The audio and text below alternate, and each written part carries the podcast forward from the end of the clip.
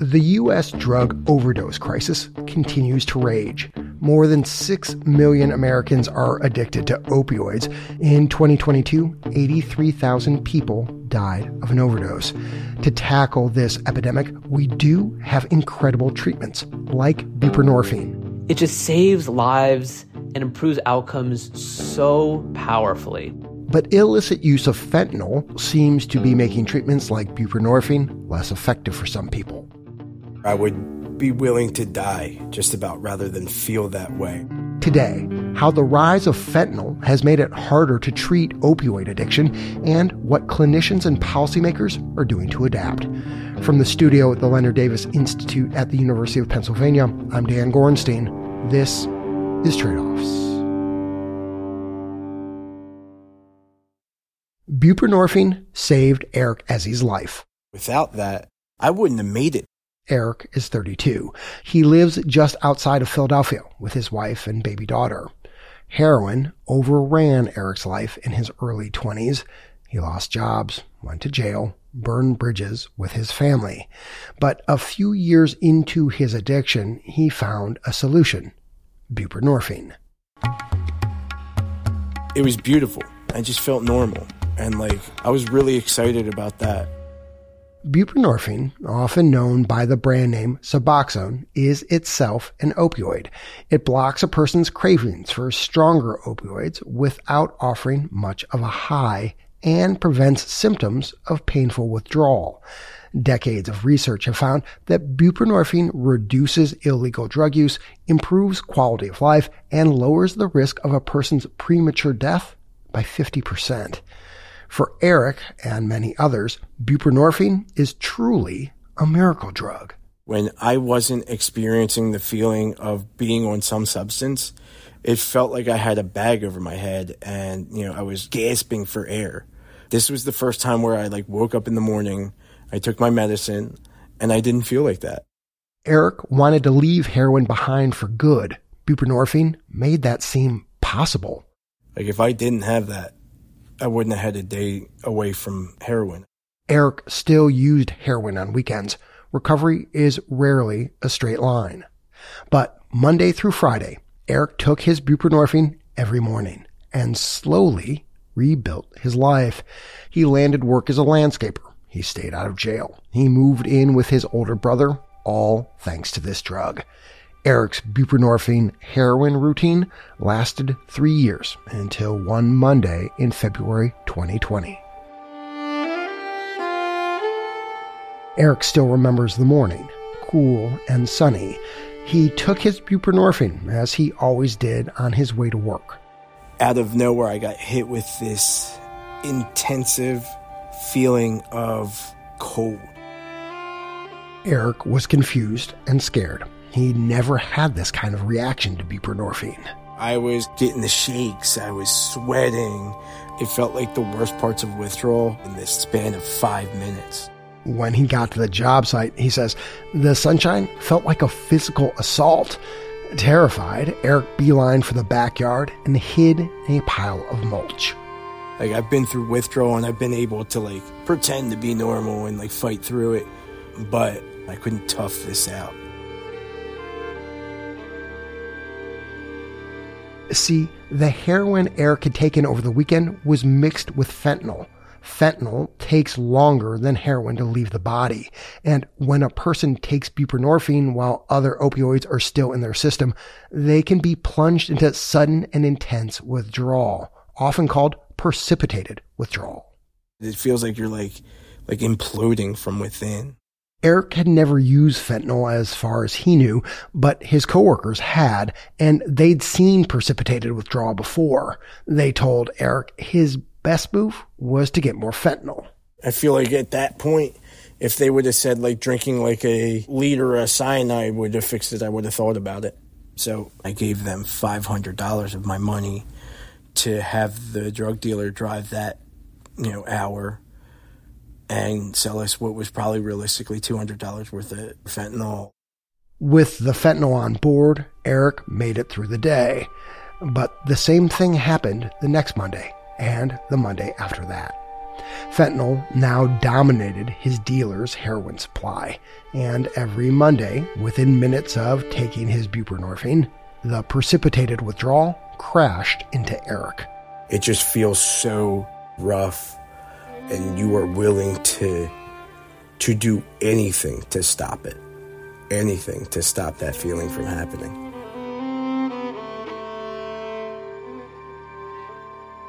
Eric was so scared he quit buprenorphine. He started using fentanyl every day, then meth. He lost his job, started stealing from his family, and his brother kicked him out. A handful of weeks without buprenorphine and the stable life Eric spent years building had shattered. I just felt like a forgotten pile of trash, even to myself. That, like, there was no part of me worth loving or worth understanding. Eric wanted help, but his fear kept him from the one thing that had always helped before the buprenorphine. What happened to Eric is becoming more common. Some percentage of people who treat their fentanyl addiction with buprenorphine end up with sudden, painful withdrawal symptoms. Researchers and advocates say fear of buprenorphine is growing on the street and it's forcing medical providers to scramble for solutions. If people start saying no to buprenorphine, that means we're going to be out of options for a lot of these patients. Ashish Thakrar is a primary care doc and addiction specialist at the University of Pennsylvania. He saw his first case of precipitated withdrawal back in 2019. The patient, he was a young man. He was in bed, dripping in sweat. The hair on his arm was standing up. He was feeling really, really awful and asking really painful questions like, Why did you do this to me? Why did you make me feel so much worse? Ashish had just started seeing reports in major journals documenting an increase in precipitated withdrawal. Fast forward to today, Ashish says experts are still trying to answer basic questions, including how many people are affected. One of the few rigorous nationwide studies found that just 1% of patients experienced precipitated withdrawal going from fentanyl to buprenorphine. This is the highest quality study that exists right now. And it surprised me and I think a lot of folks working in the field because that number felt so much lower than what patients were telling us. Based on other reports and his own experiences, Ashish guesses it's more like 5 to 15% of patients, only a slightly bigger fraction. And yet, horror stories from people like Eric have stoked fear among far more people who use fentanyl, and it's made buprenorphine a much tougher sell to patients now when we come back how clinicians and policymakers are trying to make addiction treatments work better and how Eric coped with his fear.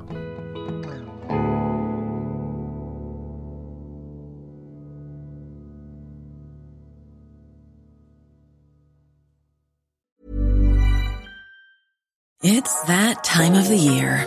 Your vacation is coming up. You can already hear the beach waves, feel the warm breeze relax, and think about work. You really, really want it all to work out while you're away. Monday.com gives you and the team that peace of mind. When all work is on one platform and everyone's in sync, things just flow wherever you are. Tap the banner to go to Monday.com.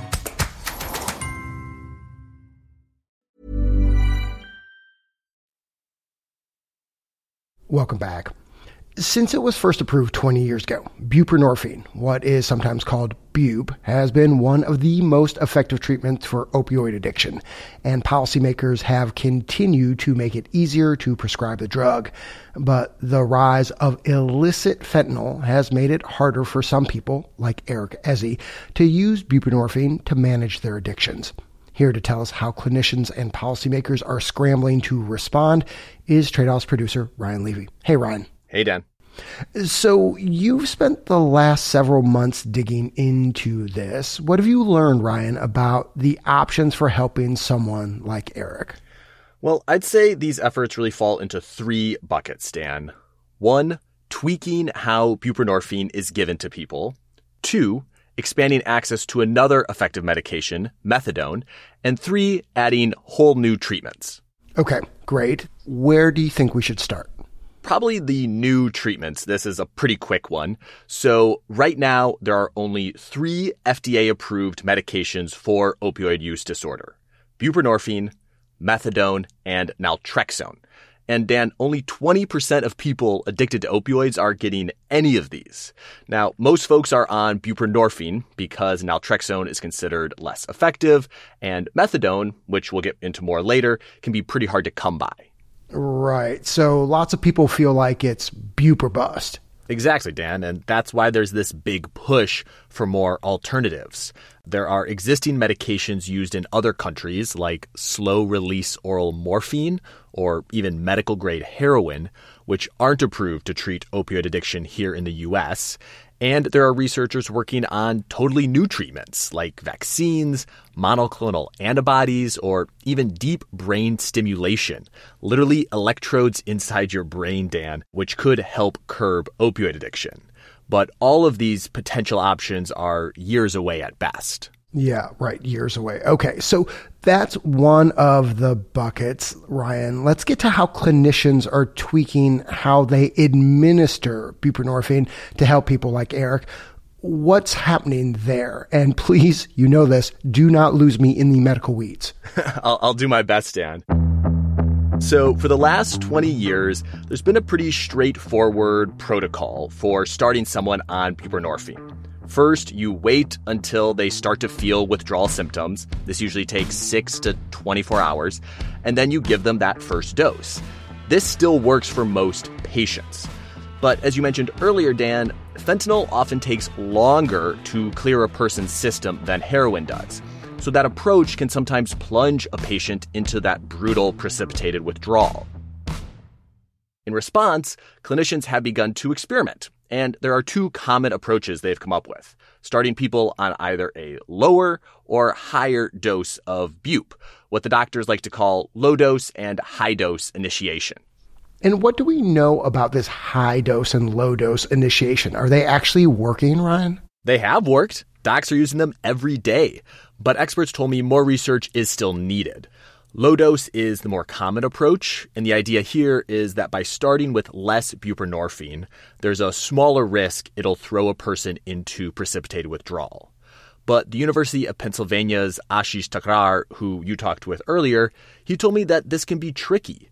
To work, that small dose of buprenorphine has to be paired with a steady dose of another opioid, like oxycodone. In the hospital, we can administer a controlled and safe amount at a consistent level and then while we keep them out of withdrawal with the oxycodone, we slowly introduce buprenorphine. Okay, so th- this has worked in hospitals, but I know part of buprenorphine's appeal is that people can get it from their doctor's office or a clinic. It's really easy to get. Does this low dose approach work in patient settings like that? It's a lot harder, Dan. In fact, Ashish told me it's illegal. Yes, I'd be breaking federal law if I prescribed an opioid like oxycodone as short term treatment of opioid addiction. I can prescribe any opioid I want if it's to treat pain, but federal law limits what we can prescribe to treat opioid addiction. In the controlled setting of a hospital, physicians can, quote unquote, administer opioids like oxycodone to help someone start addiction treatment. But outside of a hospital, there are more rules, and Ashish could be fined or even go to jail if he tried to do a low dose initiation this way. So, what what happens if someone comes to Ashish's clinic? They want the bupe, uh, but they're afraid of some kind of like bad withdrawal. Some clinicians just won't do low dose outside of a hospital. Full stop. But several doctors, including Ashish, told me that they will sometimes ask their patients to keep using their street drugs to avoid withdrawal while they do the low dose. So you mean to get off fentanyl? I think this is what you're saying. To get off fentanyl, doctors tell their patients to keep using fentanyl? That's right, for at least a few days. that sounds pretty wild, Ryan. Does it work? Ashish has done it, and successful cases have been written up in journals, but obviously it's riskier. Ashish says he does feel weird about it, but sometimes it's the only option to try to get someone into treatment. Wow. I mean, that really shows you how precious that moment is when someone wants to deal with their addiction and how valuable docs see buprenorphine as a tool. Okay. So that's the low dose process. What about the high dose, Ryan? You'd think giving people more buprenorphine could actually make precipitated withdrawal more likely. A couple recent studies showed this can work, Dan, this high dose approach, but some docs, including Ashish, they're still skeptical and they want more research before they use this method. The idea is that people often end up needing higher doses of buprenorphine to treat fentanyl addictions long term. So, high dose initiation says, let's just jump right to those higher doses. Now, regardless of which approach they favor, every doctor I talked to said that taking patients' fear of buprenorphine seriously is critical to overcoming those fears. Almost every patient that I'm seeing has a strong opinion about how they want to start buprenorphine. And most of the time, what they're suggesting they want to do is plausible. And so I'll talk them through it and try to support them in that process. To that point, Ryan, how many clinicians even know about all this? It's really hard to say. You know, there's no data on this, but based on my reporting, it seems like addiction specialists like Ashish, they're aware. But that's really about it. There are only a few thousand addiction specialists in the country. So Ashish told me if these approaches are going to have, you know, a real impact, they've got to spread. The scope of the problem is just so huge that we cannot rely on only addiction specialists clinicians to do this. We need to do everything we can to support primary care clinicians and generalists to do it as well. So that's how clinicians are trying to make buprenorphine work better in this fentanyl era. But you also have people like Eric Ezzi who are too afraid to go anywhere near buprenorphine. The best option for them, in theory, would be your last bucket, right? Methadone. Tell us about methadone. Yeah, so methadone has been used to treat opioid addiction in the US since the 1960s. And again, decades of research, Dan, show that it's just as effective as buprenorphine at reducing illegal drug use, overdoses, and death. Another miracle drug. Exactly. And it does not cause precipitated withdrawal. But a bunch of regulations make methadone tougher to get your hands on, Dan. You know, unlike buprenorphine, which can be prescribed in a doctor's office, you can only get methadone from highly regulated, federally licensed clinics. People often have to go to these clinics every day uh, and be supervised taking the medication. And even though there are more than 2,000 methadone clinics nationwide, 25% of the population, most of them living in rural areas, don't have one in their county. So methadone can be pretty hard for some people to get. But Ryan, here's the thing that confuses me. Why is methadone so much more strictly regulated than buprenorphine? I don't get that. Two big reasons. One, it's a lot easier to overdose on methadone than it is on buprenorphine. And two, okay, last time. Methadone hit the drugs. scene right at the start of the war on drugs. This is your brain on drugs. Any questions? Leslie Suen is a researcher, primary care physician, and addiction specialist at the University of California, San Francisco. And she told me that at that time, drug use was seen more as a crime problem than a health issue. The main outcome that people were interested in was not necessarily reducing their death, but really reducing criminal activity because it was assumed that people who were using heroin were criminals but over the last 50 years, Dan, methadone overdoses from drug treatment have been pretty rare, including during the pandemic when some of these rules were loosened. And that's led a growing number of people to say it's time to rethink these restrictions, especially given the rise of fentanyl. Uh, so, what does that look like? What kind of changes are actually being proposed here? The big one is a bipartisan bill called the Modernizing Opioid Treatment Access Act. Under this, addiction specialists like Leslie and Ashish, they would be able to prescribe methadone outside of a methadone clinic, and patients could pick it up at their local pharmacy. It would be like any other prescription, and it's how methadone is handled in other countries like Canada, the UK, and Australia. Do do people see this as a game changer, Ryan? One group of researchers estimated this legislation would increase access by nearly 30%, but experts agree that methadone would still be hard to get, especially in rural areas. And I should add, Dan, that the organization that represents methadone clinics, they worry that moving the treatment outside of the clinic system could lead to more overdoses and keep patients from getting the counseling and other services that clinics often offer. They think it would be better to just open more clinics. But, you know, at the end of the day, everyone I talked to agreed that more people could benefit from methadone. And given the danger of fentanyl, we need as many options as possible.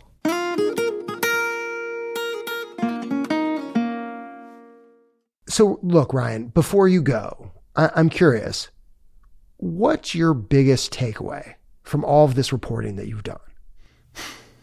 I've been thinking a lot uh, about a couple of things that Ashish Thakrar told me. Um, one that's optimistic and one that's a little scarier. The optimistic point is that as hard as it can be to think about all the people who are addicted and dying from overdoses, we do have treatments that work. I really like how Ashish put this. I hear about surgeons all the time who take a lot of pride and joy in excising that tumor there's actually a really similar joy and satisfaction that I get from helping care for these patients with addiction. It's maybe not as immediate as going in the OR and taking out a tumor, but people get better. The scarier takeaway is that the drug supply on the street right now is rapidly shifting. We're in this era of easily made designer drugs, any one of which could render the treatments we have right now obsolete. The underlying challenge for all of this is that for people who are using opioids can't access the type of opioids that they're looking for at the potency they want in a safe way. What that means is that people will go out to a corner, to a friend, and buy a white powder.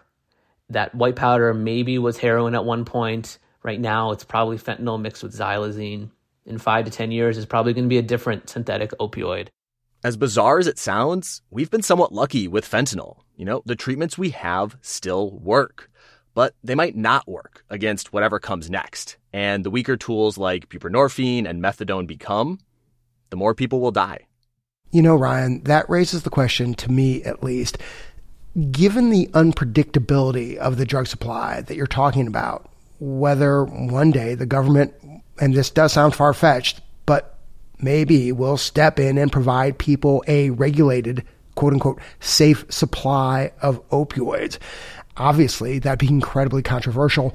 But I think of Eric Ezzi, right? His troubles started because he got fentanyl when what he really wanted was heroin. There wasn't a store, though, of course, that he could go to. And maybe that's what it's going to take to keep people alive. Trade Offs producer Ryan Levi, I just want to thank you for your wonderful reporting on this. You're welcome, Dan. By the end of 2020, fentanyl had just about destroyed Eric Ezzi's life. I would feel the lowest I ever felt, and then just some time would go by and it would completely get worse. After months of spiraling and wondering if he was better off dead, Eric's probation officer gave him an ultimatum get treatment or go to jail. Eric went to treatment, but he refused to take buprenorphine. Eric opted to quit cold turkey rather than risk the kind of agony he'd endured through precipitated withdrawal. Today, Eric sees that same fear in the eyes of the patients he treats as a recovery counselor at Penn Medicine. We just introduced the idea and immediate no, no. Like as if I asked if like, you know, I could have like one of their fingers. That's why Eric tells his story.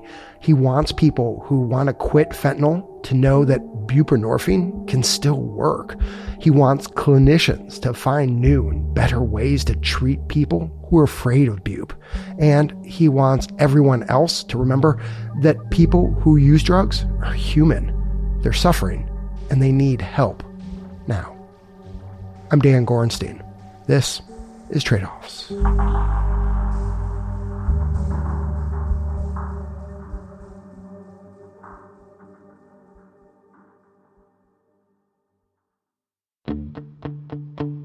The courts are set to play a big role in health policy this year.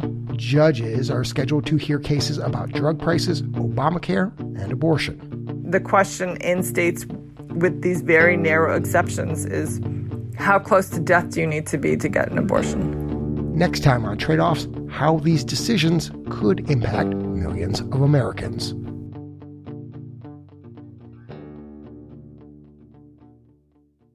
If you enjoyed today's episode of Trade Offs, don't keep it to yourself. Tell someone else about it. Friend, colleague, family member. Better still, leave a rating or a review wherever you subscribe to us NPR One, Apple Podcasts, Spotify, anywhere.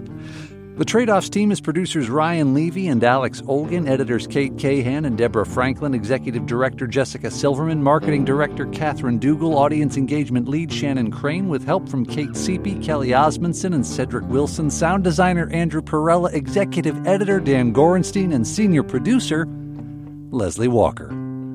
The Trade Offs theme song was composed by Ty Sitterman with additional music this episode from Blue Dot Sessions and Epidemic Sound.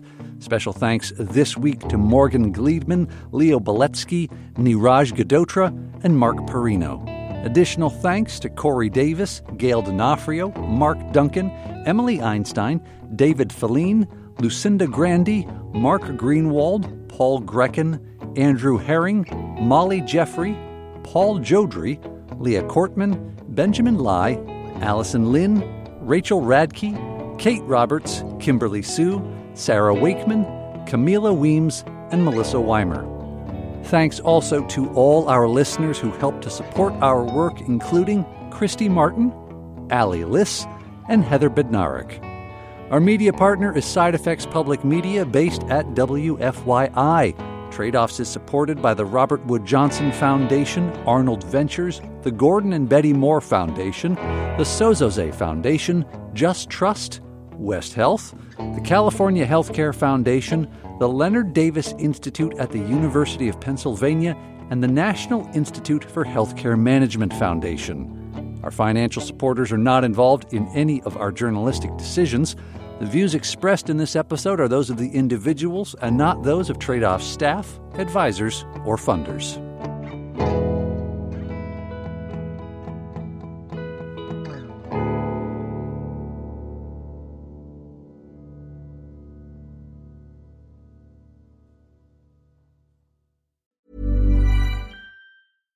Ever catch yourself eating the same flavorless dinner three days in a row? Dreaming of something better? Well, HelloFresh is your guilt free dream come true, baby. It's me, Keke Palmer. Let's wake up those taste buds with hot, juicy pecan crusted chicken or garlic butter shrimp scampi. Mm. Hello Fresh. Stop dreaming of all the delicious possibilities and dig in at HelloFresh.com. Let's get this dinner party started.